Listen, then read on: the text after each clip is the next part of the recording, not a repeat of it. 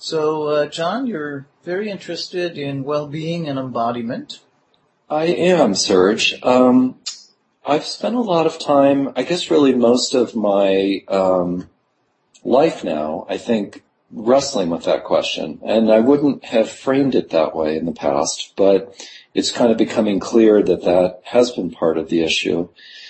Um, I, in much of my sort of earlier scholarship, I was looking at um, Western theories of well-being and flourishing and critiquing them um, from a kind of cross-cultural and historical perspective. And because they seem to me to be as much a sort of restatement of individualism as they were some sort of objective scientific truth. So I was in particular kind of looking at the way that many of these theories of well-being really neglected aspects of life that were central both to non-Western traditions, but also to earlier periods in Western history. Mm-hmm. And um, so, for instance, um, you know that uh, one thing would be current Western theories put a strong emphasis on, like emotional satisfaction. But uh, when you look cross-culturally, it's not that that's unimportant, but that that gets trumped by so many other sort of virtues or ways of being a good person. So that, um, um, you know, typically human beings have, have lived in some sort of uh, worldview or understanding of the cosmos that gave their life meaning. Mm-hmm. And their role was to fulfill the position in life that was sort of um, that they were born into, and meaning came from doing that as well as possible. And that uh, uh, anyway, I think I'm kind of going off on a little bit well, of a let tangent. Me, let me maybe see if I'm catching you there. So, sure. in a way, uh, when we talk about well-being, it's one of these things that seems so obvious. Everybody knows what we're talking about, and mm-hmm. you're pointing out that actually there is an implicit definition uh, in in a Western society of what well-being is, and that implicit definition is something that tends to be more individualistic, and there are other ways to conceive of it. And That's right. And so, uh, you know, that paying attention to that gives other dimensions uh, that may not be as individualistic. That's right, exactly. And um, so for a long time, you know, I I guess I have been trying to live out on a personal level a different understanding of well-being that's partly based on my commitment to my own spiritual practices, um, uh, hatha yoga and meditation in particular. And um, but the idea of or, or, the task of formulating an alternative to some of these Western notions just seemed too daunting. And so I sort of been putting it off for years. And it feels like kind of the time is getting very close to articulate that. So one of the, I guess, the aspects for me, Serge, um, I think has come to do with sort of two pieces that I guess are kind of related. So one that I would think of as connected to instead of a stance of kind of control and mastery over one's life with the goal of sort of maximizing positive experiences uh, and minimizing negative feelings and negative experiences, that I think one of the contributions, well, that's not the right word, but one of the features that is so significant outside of our own kind of current time period is a notion that well-being has to do with spiritual surrender. Mm-hmm, mm-hmm. And so, so, so interesting that uh, I want to catch up a little bit because first, you know, you were saying about your practice, mm-hmm. uh, hatha yoga and meditation, and and and of wanting to, um, you know, to to make sense of it, uh, but in a way, the experience and the practice are there. So, uh, in a way, you have lived um, what you maybe have not been fully expressing in intellectual terms. I, that's right. And right. and so the in a way what I'm noticing there is uh, there's a primacy to the experience of it and the living it before formulating it, as opposed to living, you know, how defining your well-being from an intellectual perspective and then using this to mm-hmm. to practice it. Uh, you have chosen to practice life as it obviously meant made uh, some sense to you, mm-hmm. and then to reflect on this practice. That's right. That's and, that's right. And then uh, you know the first point you're making is that uh, what you're noticing is that this practice is one that's at odds with the Western thinking of uh, you know achieving mastery over things, uh, in contrast to surrendering. That's right. Yes, and I think that shows up kind of in a number of ways. Um, so, for instance, um, in Hatha Yoga, um, one is sort of, I mean, there are many different styles, but in the approach that um, I was taught, um, I think a more traditional approach that makes sense to me.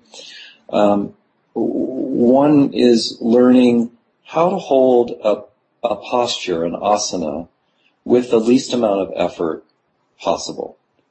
And so that in a sense, you're putting yourself in a difficult or stressful or awkward situation and then learning how to find ease in the midst of that. Mm-hmm. And, and that comes from learning how to let go and learning how to differentiate internally what parts of us, what muscles, to be more specific, are facilitating maintaining the position and which other parts aren't necessary. Um, and learning how to release or let go of those things. So I think that was sort of an initial awareness of it. I think another so, way that. So let me stop you here. So in a way, what I'm hearing there is that in the practice of going to a pose, which is something not ordinary, in a way a bit of a stress in some sense, uh, instead of efforting through it, uh, it's really, uh, you know, when do, doing something difficult, not trying to find a difficult way, but actually trying to ease into it, trying to find the way that uh, works more naturally for the muscles to to hold it with less effort.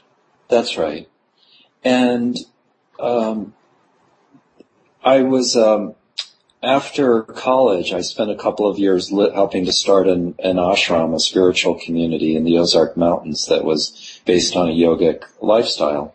And we were lucky to start working very closely with several Native American healers and um, began to do sweat lodge ceremonies on a regular basis. And the Native American sweat lodge taught me a lot about this because um, you're going into a completely dark um, container, like an igloo, but made of willow branches and originally hides, but now with tarps, and then bringing in very, very hot rocks into the sweat lodge. Um, and it's done as a sacred ceremony, but then sealing the uh, structure up and putting hot water on the rocks. And so it becomes extremely hot in there. And um, so hot that uh, one tends to end up putting your face very close to the ground. Um, because right on the bottom, there's maybe a half of an inch of uh, where it's a little cooler. and um, so again, it's a process of of sort of humbling and um, and really having to let go because it can be so hot that I think our normal sense of what we can endure um, can't get us through that. Like, and there's I, you reach a point, I reached a point of just having to completely let go because otherwise one would just go running out of it, you know, mm-hmm. in a, uh, and disrupting the whole ceremony. And yet there's something about transcending one's sense of what one can endure that is very powerful and brings about uh, a deep sense of peacefulness and um, um, and and really harmony, I think, with what exists. Mm-hmm. So, so the, the, what you're describing is that uh, it's transcending what you your your limitations, what you normally could endure. But the the the going beyond is not doing it through straining and pushing, but actually um, finding a way or having to let go into it. Mm-hmm. Mm-hmm. Exactly. And um, and I've been I've been fortunate over the years. I one of the things I like to do for fun is to seek out traditional healers and shamans, sort of around the world, and spend time with them. And uh, not that I can even begin to comprehend all of what they're up to, but I just I find being in their presence to be um, just very meaningful and rewarding. And uh, so I spend a lot of time with shamans in Bali, and their sort of whole orientation to life is based on spiritual surrender. And um, for them, um, our lives get out of balance when we are um, uh, forgetting that there are sort of bigger realities that exist and forget how to harmonize with things that are um, deeper and bigger and uh, more powerful than sort of the individual and, and our own sort of um, egoic sense of purpose or desire. Um, and so for, for the Balinese, this is, um, you know, has a very metaphysical and spiritual dimension in terms of the gods and goddesses sort of operating through human beings and that also with the idea that human beings exist on sort of multiple levels of reality at the same time and uh, learning how to kind of surrender to these other forces. Mm-hmm. And I think, you know, whether or not that metaphysics makes sense, it, it left me with a, a deep appreciation for the importance when life gets really challenging of not trying to impose my will upon things, but learning, um, in a sense, again, how to surrender and to see what is the, uh, what is life seeming to want from me at this moment, or what is needing to move through me. Yeah, yeah. So I want to want to stay there a little bit because um, you, when you say uh, surrender, you know, for many people, the word surrender is going to have a certain flavor. Uh, yes. And on the other hand, what you just said right now is, in a way, uh, what is what needs to go through me, or what is uh, what does life demand of me, or what's my interaction with life.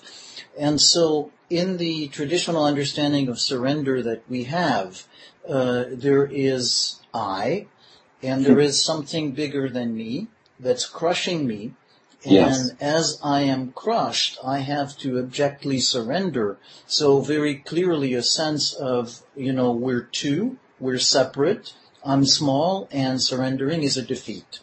Yes. Um, and in the uh, model that you're describing, in a way, what needs to go through me, or what what is what does life demand of me, or what's my interaction with the universe? Uh, it's actually a dance, and it's really a collaboration as opposed to being a surrender in a traditional sense.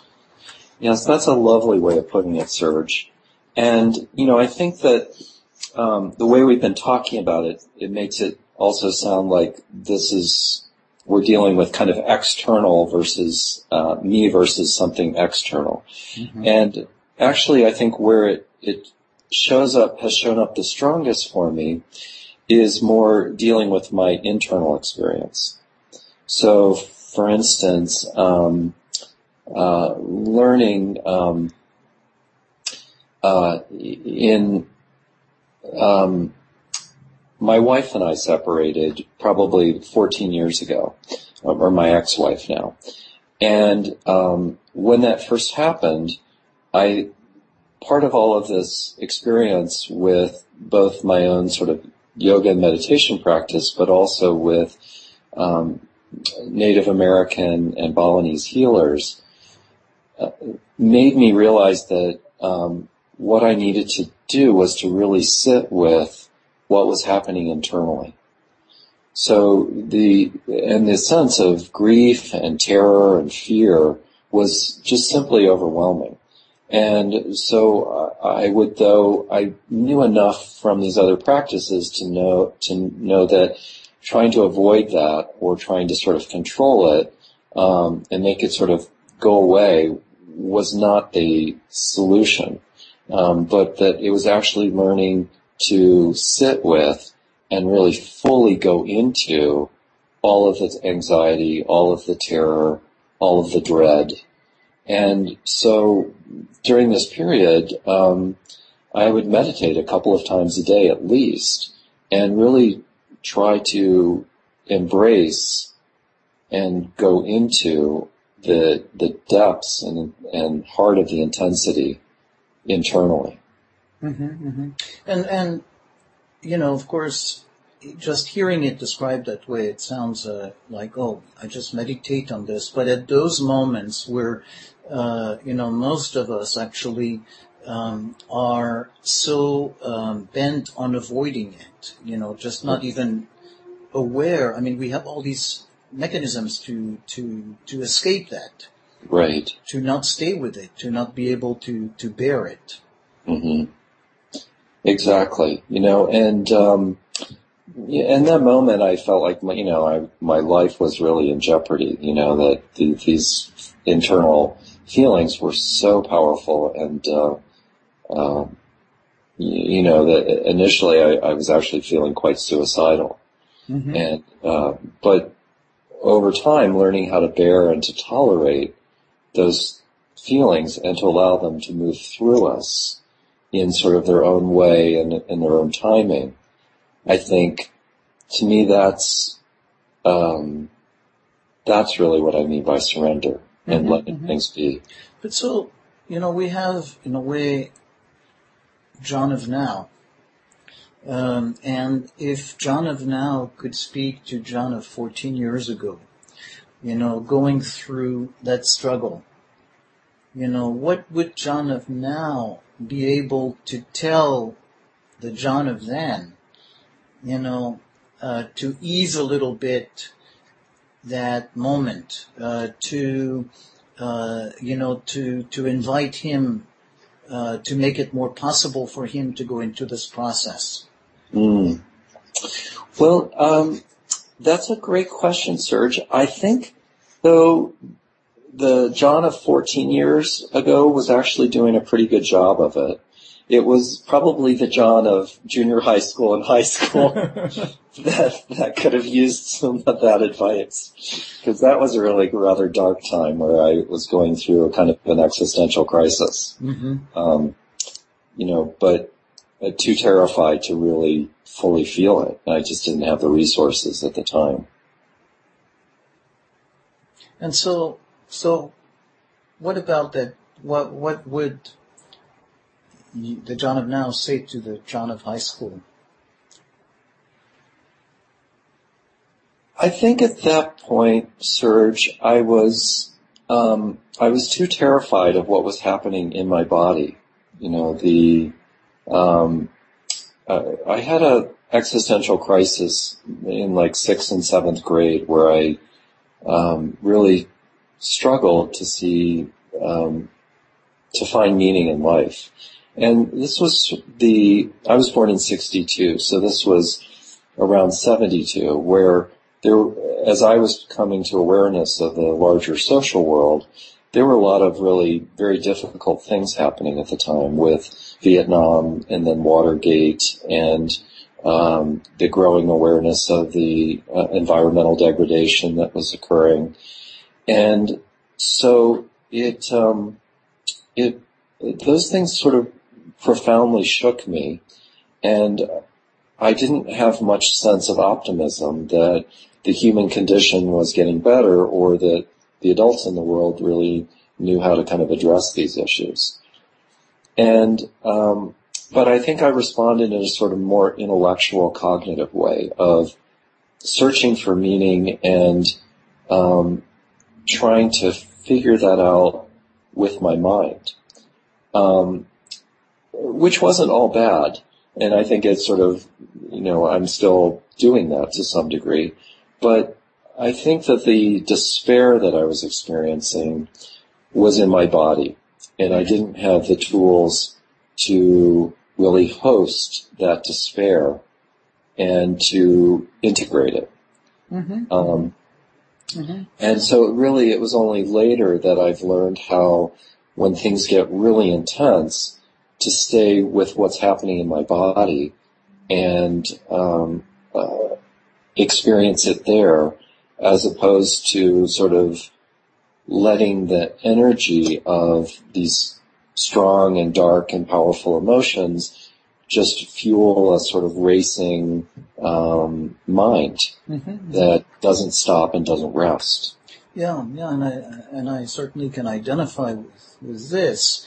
Um, so that sense of we tend to identify with our mind, our intellect, our ability to make sense of things, and there's in a way the more dire the situation, the more the sense of urgency about comprehending the situation, understanding it, making sense of it, right. with the idea that the making sense of it is going to give us the tool um, to actually change it or control it. Exactly. And uh, and so um, what you're talking about is the shift from identifying with our logic, with our rational mind, with a capacity to understand things, and to see ourselves as a mind, body, whole organism through which stuff is flowing. That's right. And, and, and yeah. Yeah, and you know, in some of the more recent uh, theoretical work um, by you know people like Damasio or uh, Mark Bickhard or um, Allan Schore that are talking about the way that the origins of the self are really in the body, in somatic and affective experience. And Freud made a similar point, as did Winnicott. Um, so uh, I think that to me has become really critical in terms of moving away from an over-identification with the, the sort of Cartesian I, mm-hmm. you know, this thinking, ration, supposedly rational part of us, um, and valuing that part of us, of course, but realizing that there's a deeper part of us that's more in the body. Um, you know, and this of course links up nicely with Gendlin's work on felt sense. Mm-hmm, mm-hmm. But you know, as um, as uh, I'm, I'm, reflecting on uh, what you were sharing about, uh, you know, your struggle as a ten-year-old, um, it feels like a similar a similar situation to what you were describing with the sweat lodge, of um, you know, the trying so hard to solve things with the tool you have. You know, again, I certainly can identify with that to the point where it's so impossible that in a way there's a breakdown of it just the same way as, you know, resolving a koan. You know, mm-hmm. you try so hard to resolve it in a logical way until you can't. Right. And then you have access to another mode of understanding.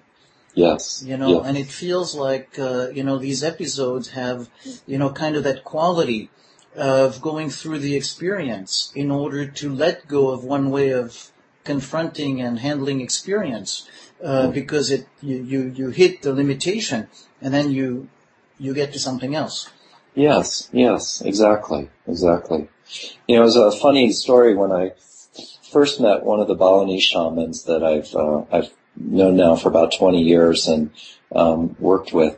He um, he looked at me and then he really looks at you, where it's sort of um, he looks into your eyes and uh, sees everything, like deeply into your soul. And there's a vague sense of, oh, maybe I should put up a little wall or barrier. And then the realization that that's not going to help. This guy can just, you know, right. see brick walls. So he looks at me and then he starts laughing and he points at my head and he spins his circle, uh, his finger around in a circle, you know, and and to indicate that my head is is just spinning, and um, and he was right. And at that point, I had already been, you know, practicing body centered uh, uh, practices for uh, ten years, and yet I was still very much in my head. Um, and I spent the better part of a summer walking around in rice paddies barefoot, you know, to try to learn how to get back into my body and feel grounded. yeah, yeah. And so, so, yeah, that's, uh, it's, it's not part of our basic experience of the world, our basic learning. We have to work at it. Yes, not in, at least not in the contemporary West, and, and I think increasingly probably around the world as a whole. Mm-hmm. Mm-hmm. Yeah. So the sort of kind of dual things about letting go, letting be, spiritual surrender on the one hand, and working kind of with the primacy of the body, um, have been sort of very important and uh, in my sense of uh, missing elements of well-being.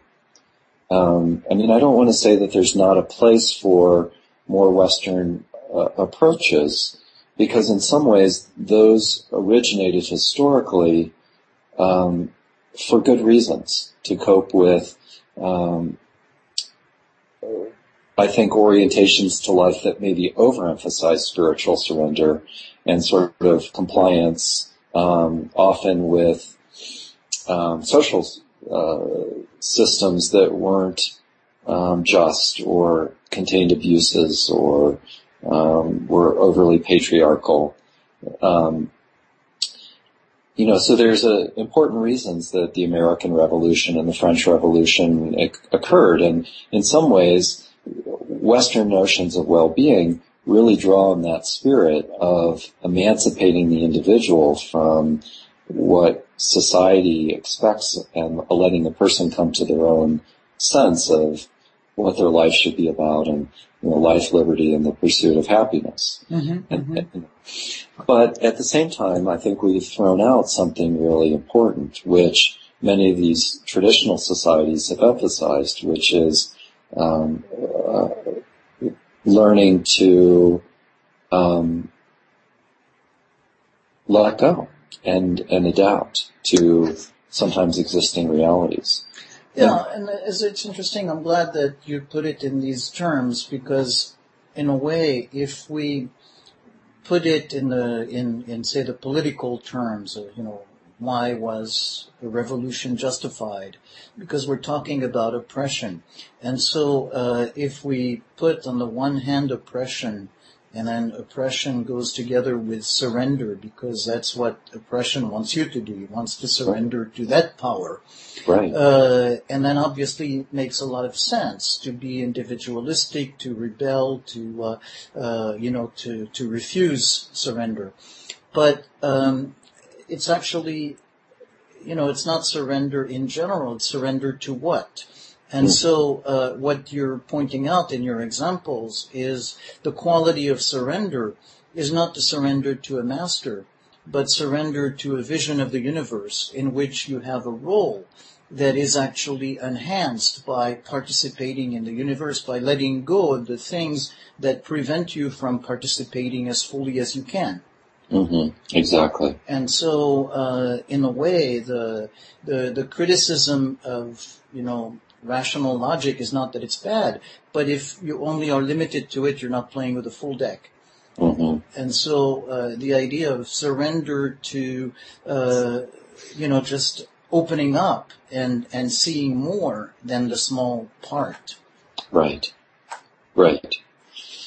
And then, so you know, we've sort of been talking about this um, in more kind of phenomenological terms. Mm-hmm. Um, but I think then we can flip our theoretical lens and use more of a scientific physiological frame to look at some of these same things as well. So that, um, in a sense, if we think about a stance of control and mastery versus one of sort of openness to experience and letting go or letting be or surrendering to it. Um, it links up interestingly with sort of the physiology of stress. Mm-hmm. Mm-hmm. So that, in other words, um, when we um, go to um, a place of letting go, letting be, or openness to experience, um, it is a stance of um, that I think is linked to a more balanced sympathetic or autonomic nervous system state, um, or a, more of a parasympathetic dominant nervous system state. Mm-hmm, mm-hmm. Whereas control and mastery seem to me to be more linked to a sympathetic nervous system state um, or flight fight response. Mm-hmm. So there's a kind of, um, it, and it, it sort of draws on a kind of sense of identity of me versus the world, or my in-group versus uh, some out-group. So I want, to, I want to steal a little more on that part. Sure. Um, so certainly, I, I'm not sure I'm in the same boat fully as where you are. Um, when you're talking about, um, uh, you know, the uh, control, the mastery, um, being more in sympathetic activation, uh, I, I, see the, uh, you know, just there's a lot of energy going there, and the energy is is used into, you know, holding a tight grip. Right. So that in a way that energy is not flowing. And That's the right. optimal use of sympathetic energy, of fight and flight system, is actually that it's used to flow so that uh, you can have perfect, you know, strength for attack or for running away.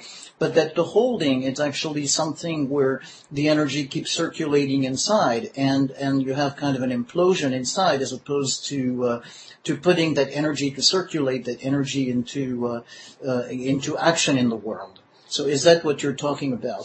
Yeah, similarly. So we tend to think about sort of the, the stress response, um, being in a sympathetic nervous system state, flight fight, as uh, largely about threats in the external world. But it can also be um, about threats in our internal environment. So if we live our lives sort of out of our head with the goal of maximizing positive experiences and avoiding negative experiences. And whether we do that sort of explicitly as a philosophy of life or whether we've just sort of picked that up culturally like most of us have and, and operate out of that implicitly, there's a way in which we can be vigilant towards what's actually happening in our internal world, what's actually happening kind of from the neck down. And so then and then we try to compensate with adding in more strategies of control over what's going on or distraction, um, denial, acting out. But that ends up perpetuating again um, the the sort of uh, activation of the sympathetic nervous system state. Yeah, and, and even actually your choice of word when you start to say we are vigilant about what's happening, and so the vigilance is already part of that activation. That's right. Because it's not it's not a flowing quality. It's not a, a gentle observing.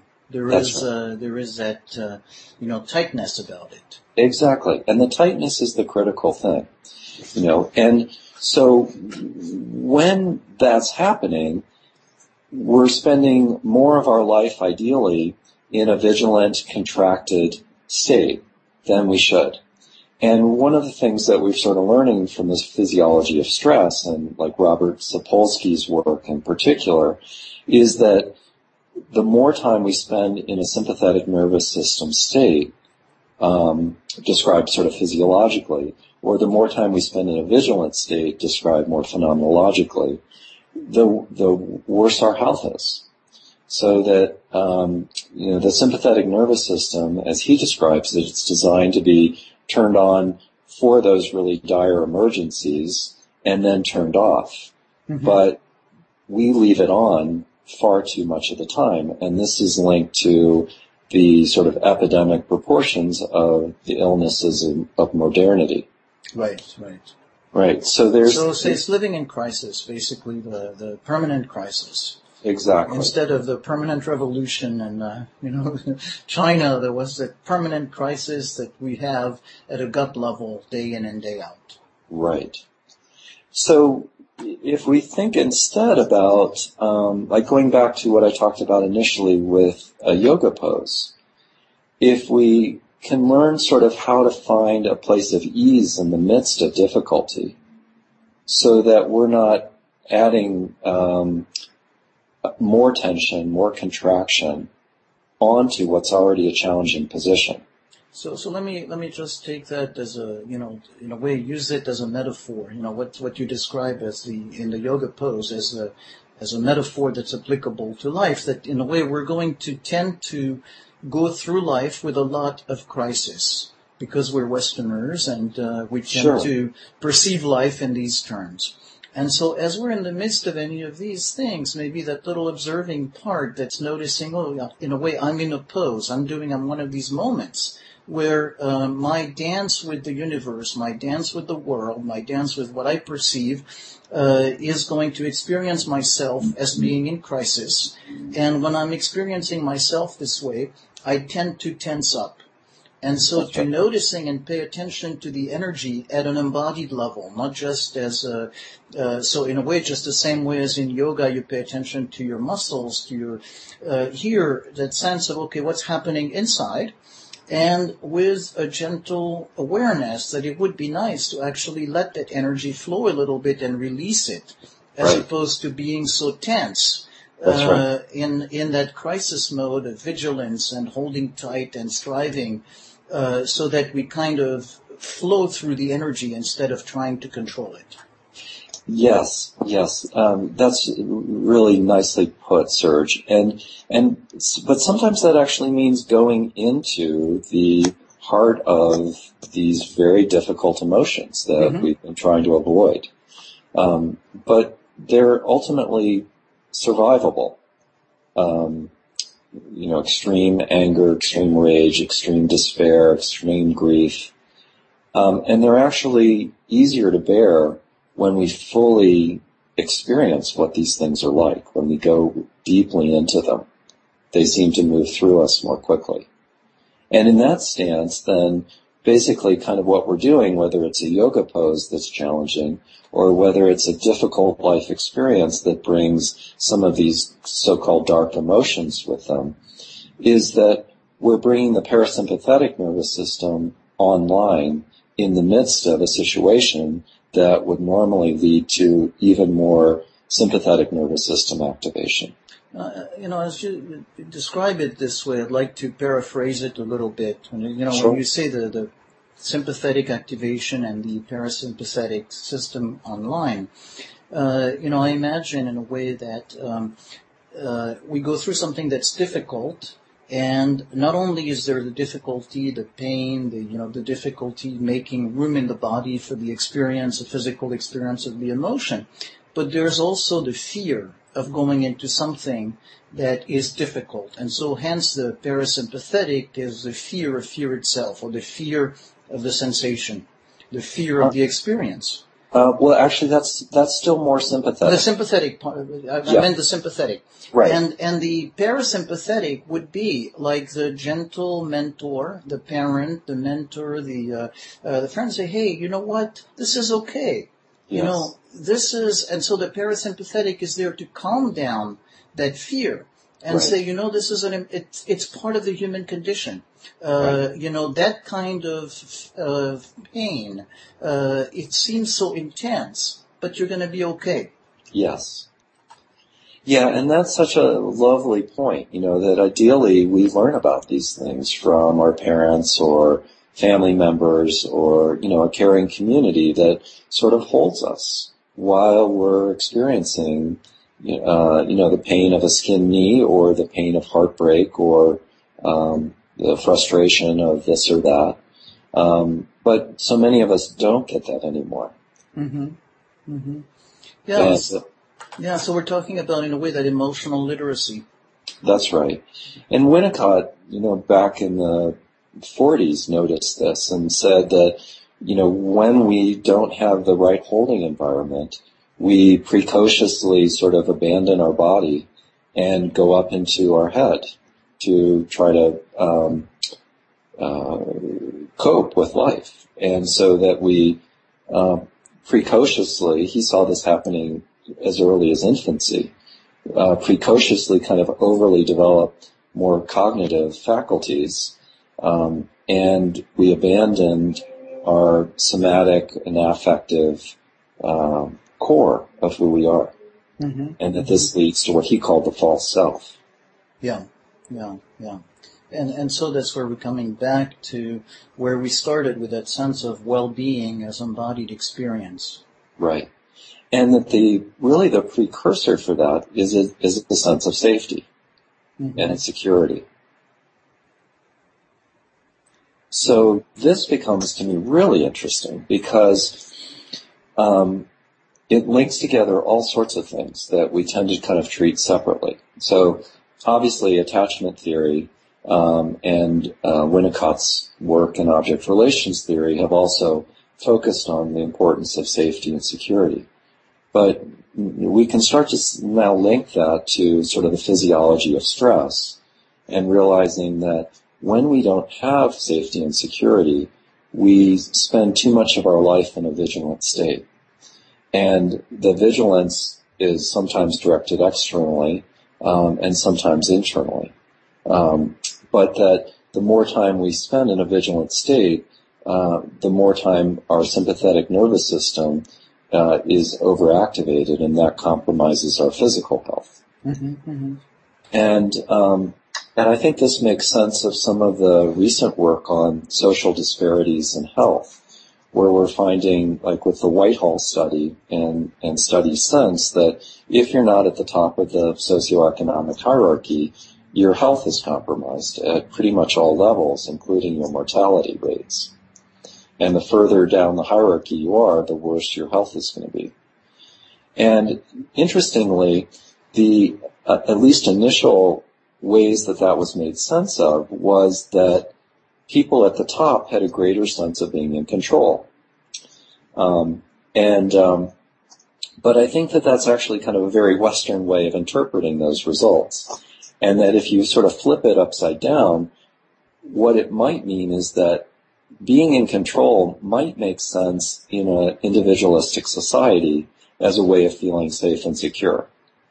But there are actually many ways of feeling safe and secure, including um, being part of an extended family, which you know is becoming something rare in the in Western uh, modern societies, or living in a universe that seems meaningful, a, a cosmic structure that holds us, um, having religious faith, or even being in a society that provides a social safety net, so that if one becomes unemployed or has a sick child, one doesn't have to worry that one's life is going to fall apart. Mm-hmm, mm-hmm. And I want to tweak a little bit what you're saying, kind of a, probably saying something very similar, but in a slightly different way um, you're you're pointing out that the you know the traditional interpretation of this kind of study is that people on the upper end of the scale have more control, and you say no, it's more about safety. But I think the uh, the tweaking, the interesting part is that people, in a way, in, in a in a in a the cultural bias is that safety is something that in a way is not controllable, and so the only variable to have is control. Mm-hmm. And so we focus on that.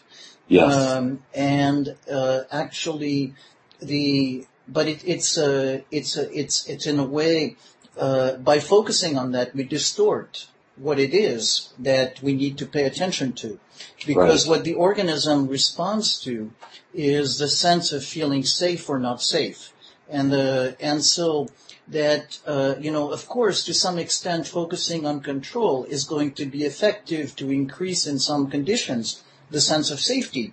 Right. But it's actually the confusing the two uh, right. leads to, uh, to, to trouble. Yes. And and so uh, the point is really actually to say that while uh, you know that there is a, a value to control, the ultimate point is the experience of safety. Mm-hmm. Mm-hmm. Yeah, and then that becomes kind of an interesting metric or um, index for starting to kind of reevaluate um, how we live as a society. Because if safety and security are central to well-being, which isn't a new point, I mean, it was, you know, Maslow made that point as well as attachment theorists and stuff, but if it is at the core of um, what could be called autonomic regulation, the ability for our nervous system to spend the least amount of time in a um, strong sympathetic nervous system state, um, then we need to maybe look at, and, and if in fact our mortality, um, our lifespan is dependent on the degree to which we feel safe and secure in the world versus the amount of time we spend in a vigilant state, um, then it makes sense to start to look at our society and through the lens of safety and security. Mm-hmm, mm-hmm. You know, how much do we provide this for people? Yeah, yeah. And we can, you know, so at one level we can, you know, talk about it in terms of families and parenting and, and, and trying to help parents provide more of a sense, a secure base for their children. And, and that's important. But parents can only provide uh, what they themselves have and experience. And it seems like um, that when you look critically, particularly at American society maybe versus some of the Eastern or uh, European societies, um, we've you know not provided social safety nets for people. Mm-hmm. Um, and we have, you know, far too many neighborhoods that are dangerous where once you step out of your apartment, you, you know, in many, too many inner cities, you have to be vigilant. You have to be looking over your shoulders all the time.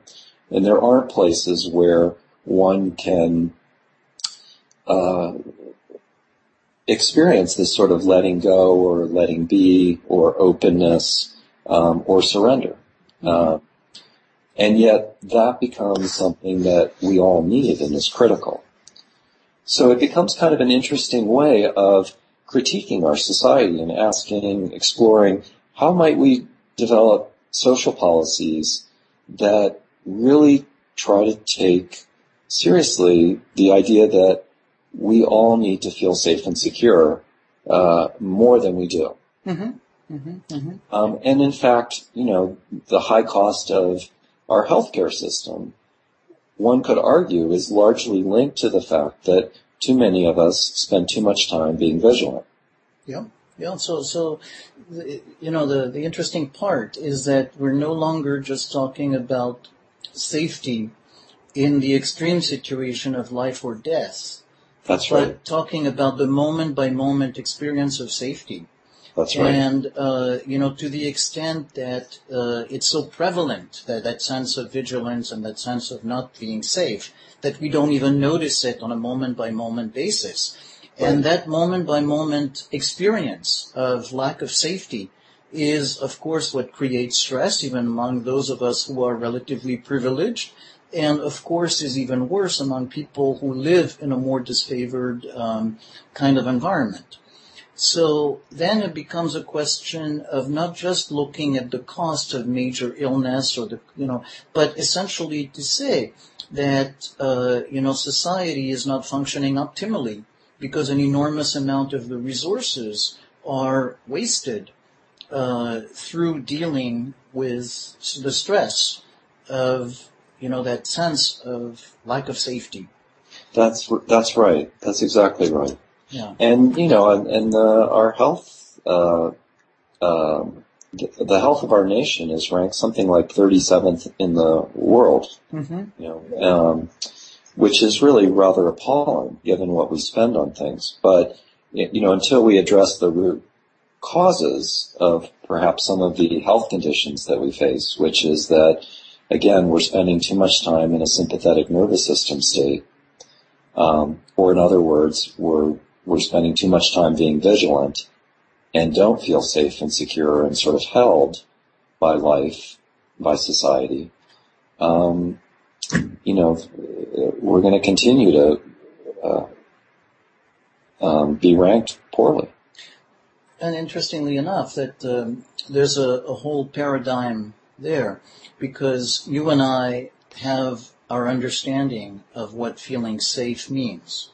But to a lot of people, um, the idea of safety feels like cuddling people or Yes. uh, the idea of performance is equated with the idea of difficulty, with effort, with you know that concept of uh, survival of the fittest, hmm and uh, and so.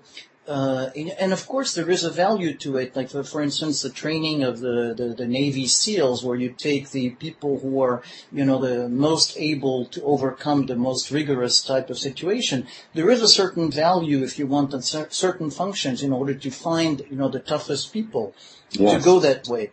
But the, for society to function optimally, uh, there is also safety, and safety not being equated with mollycoddling, and uh, Mhm. uh, and so so maybe there is a sense of communicating a different sense of what safety means.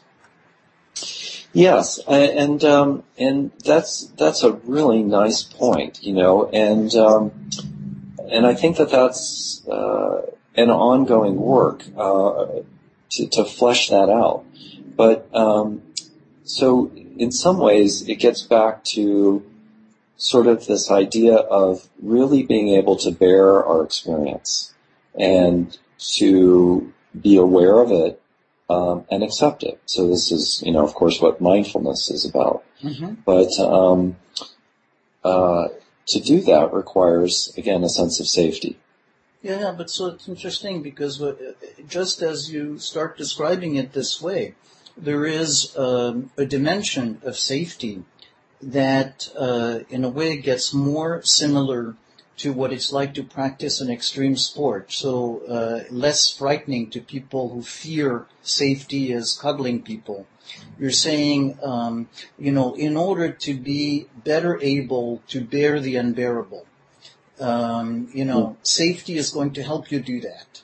So Yes. we're talking about almost like practicing the extreme sport and going into high performance.